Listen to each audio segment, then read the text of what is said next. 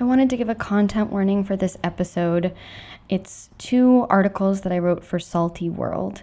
And in the first one, I do talk about sexual assault and particularly stealthing. And in the second one, I talk about suicidal ideation and medical gaslighting.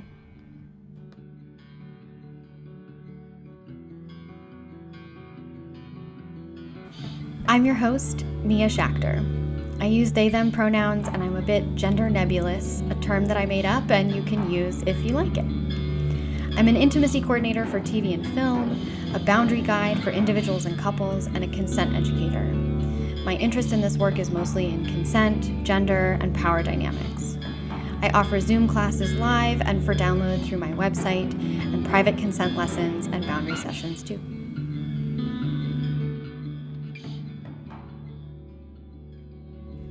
Hello. I'm going to read my salty article called I'm Taking Control of My Own Consent. I went to the doctor last week. My body was screaming at me not to. I thought of my cat's reaction to her carrier because of her own medical trauma. She knows we're going to the vet and her whole body spasms in resistance, unlike her calm, healing body against my abdomen right now her purr penetrating to my bones. I was my cat that day, but I was also my own parent, determining that going to the doctor was in my body's best interest. I violated my own consent for the greater good. It was a poignant reminder that I am, in fact, the chief violator of my own consent. What does my body think when I don't listen to its very clear no? Do I betray its already tenuous trust in me? Does it get used to the violation and consequently endure or tolerate future violations from others? Does it scream louder at some later point to make sure its voice is heard? My whole life, I've battled what I now know to be gut based chronic illness. My doctor told me at this most recent visit that in his 35 years of practicing medicine, he's almost never seen a more mysterious case, which on the one hand makes me feel super special and on the other hand, makes me feel utterly hopeless. I've been medically gaslit for decades. When I was six, I was fatigued, and my mom took me to get tested for anemia. Dr. Bob read us the results and said, She's not anemic, she just has a lazy personality. I was six, six years old. When I was 27, I had four UTIs in a year and went to Dr. Dave in New York City. Some of you may be familiar with the motorcycle riding punk doctor on the Lower East Side. He told me I was anorexic. He was not the first doctor to tell me that, as though it was the key that um, to the locked vault of my health issues. Aha, I found it. And when I asked how he'd recommend I eat, he said I should eat double cheeseburgers and milkshakes every day. I also told him, um, okay, I'll speak to my therapist about that. And he said, um, you can do that, but there's really not much you can do about anorexia. You'll probably have it forever. Um, so he recommended that I eat double cheeseburgers and milkshakes every day. I said, I can't eat that much dairy.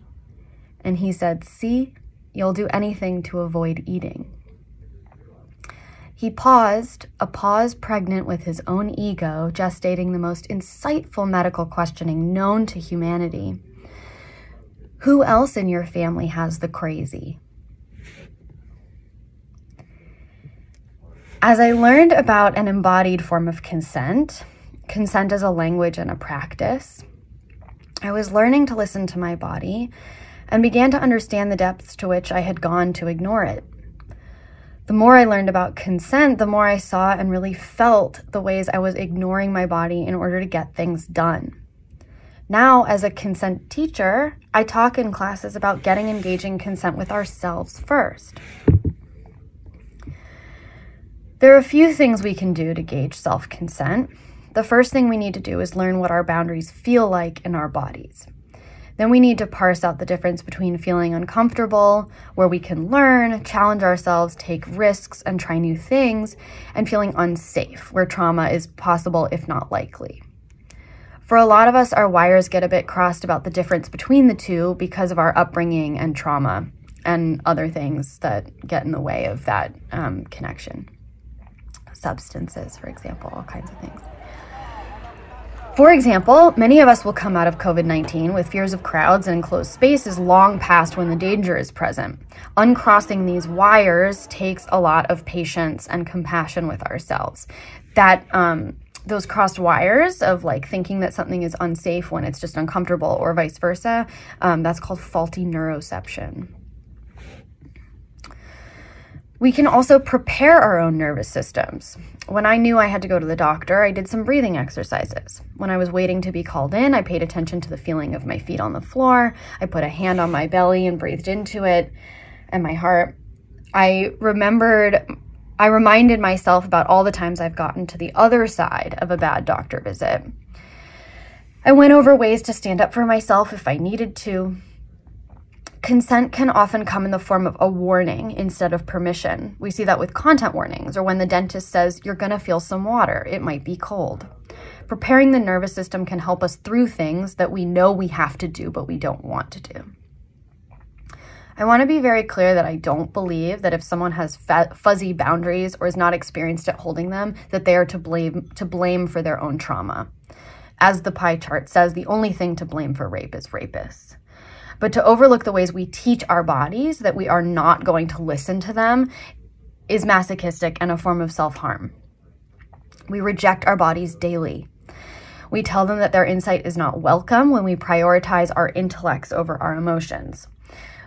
By the way, you have more neurons in your gut than you do in your brain, and you also have neurons in your heart. Your heart is a brain itself. Um, we tell them that their insight is not welcome when we prioritize our intellects over our emotions. We tell them that their experience of gender and societal norms is dangerous and they should be quiet. We tell them that other people have it worse and they should stop complaining. The separation between our minds and bodies is a tool of capitalism. There's not much profit to be made if I like myself the way I am. So capitalism splits us from ourselves and then sells us things to repair the damage. I often think of that song from Hedwig and the Angry Inch, The Origin of Love, about Aristophanes' theory that we've been split from our soulmates and wander the earth trying to reunite with them. But I think of the two halves as my own mind and my own body being wedged apart by marketing and media that tell me that I can be whole if I pay for necessities like makeup, razors, tweezers, straightening irons, food supplements, diet pills, and toxic chemicals with which to beat my body into submission. We're sold this dualist tug of war that keeps us from knowing the feeling of our own boundaries. We can't always predict what our boundaries are or will be, but we can know the feeling of hitting one so we can regulate our nervous systems and speak our needs. Recognizing my healing in the form of reconnecting with my body so I can act from my gut is an anti capitalist act of self love. And that is a daily revolution that I'm committed to for the rest of my life.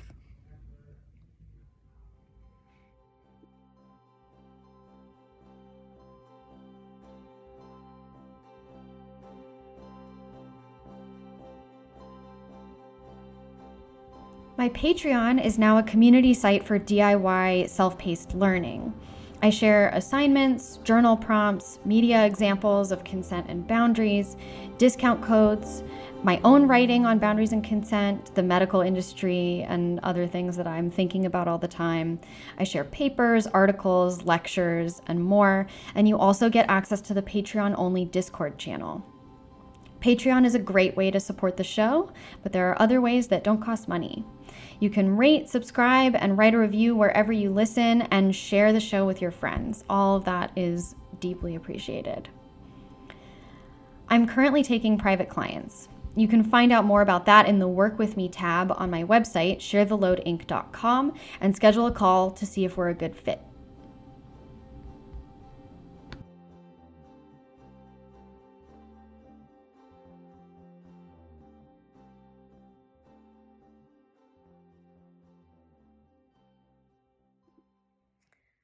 I'm going to read my article from Salty World called I'm an onset intimacy coordinator, and it has helped me embrace my shy self in bed.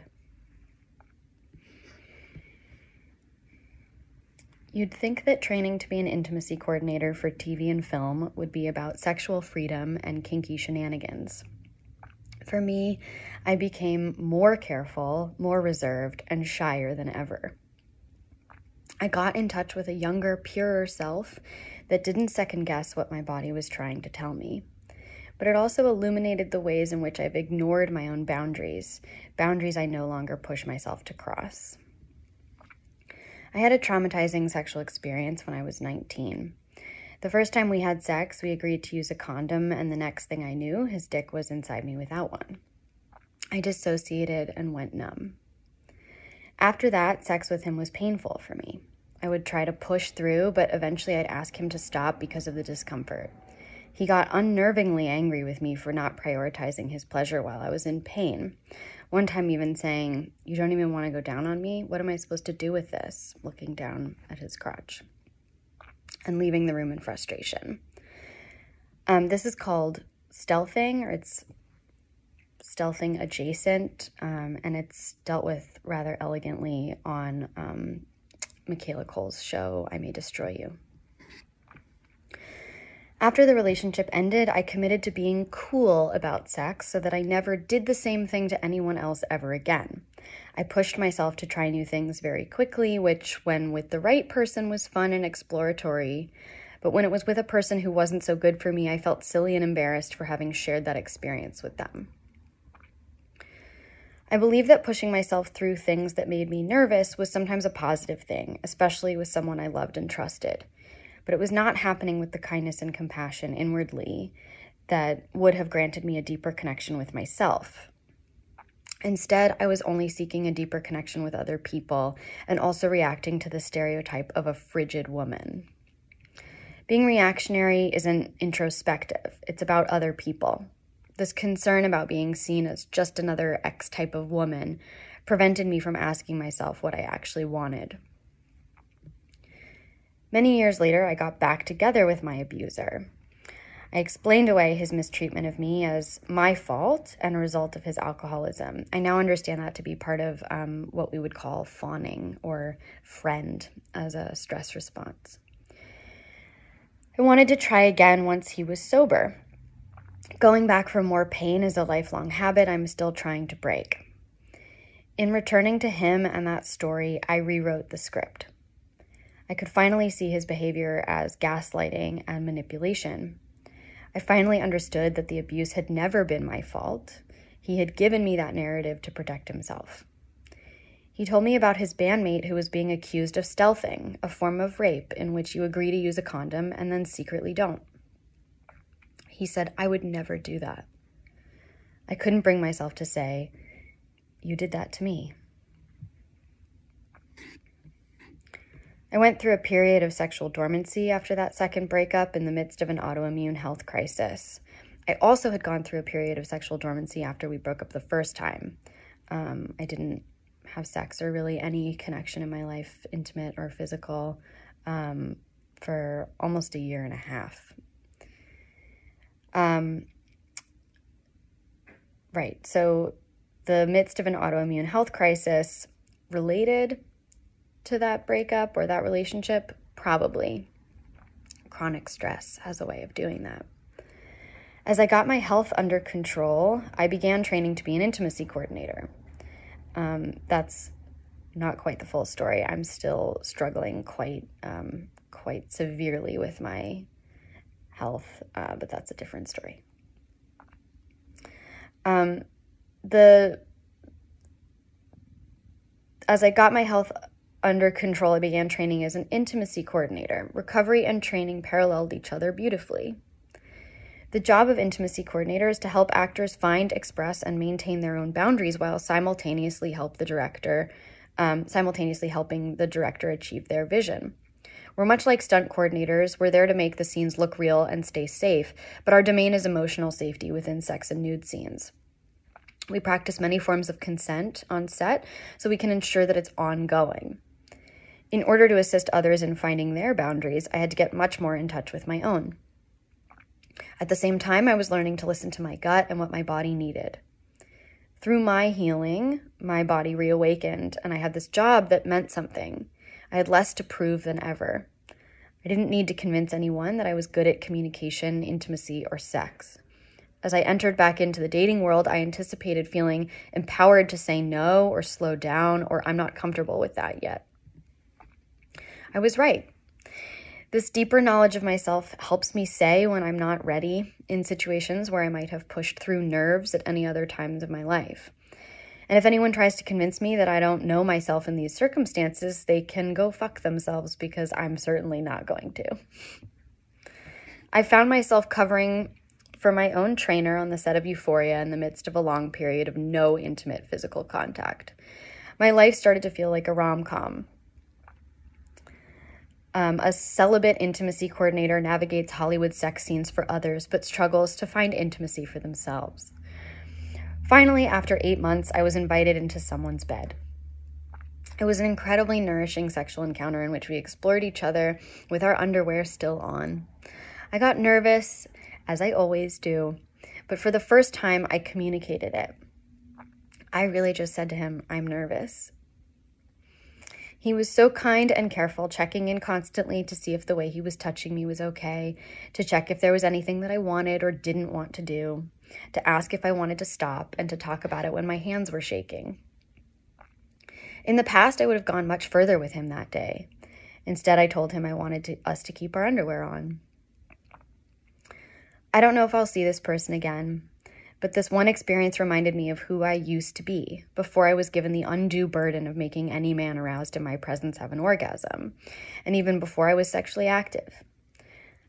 I'm shy and I get nervous, for so long, I thought I'd grow out of those traits, but it turns out they're just what makes me me. I'm finally comfortable enough in this self awareness to go slowly, pump the brakes, and make sure that the person I'm being physical with deserves my vulnerability before I determine if I want theirs. And that's what I mean by not everyone deserves your vulnerability. I'm going to continue to listen to myself with the same attention and compassion with which I've been trained to listen to actors. I will make sure that I give myself enthusiastic consent. I will pay attention to my body language and my eye contact and the way I say okay and maybe to make sure that I'm not pushing myself through something that doesn't feel good. I will let myself be shy and nervous, and I will communicate those things because how they are received will tell me everything I need to know about the person that I'm sharing them with. I will keep certain parts of me for myself until I'm absolutely certain that I'm engaging with someone who will be careful and responsible with those parts.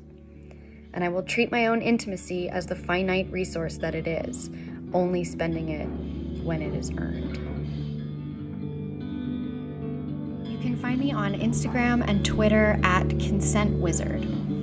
The show is produced and edited by Stella Hartman. Beginning and ending music is by me.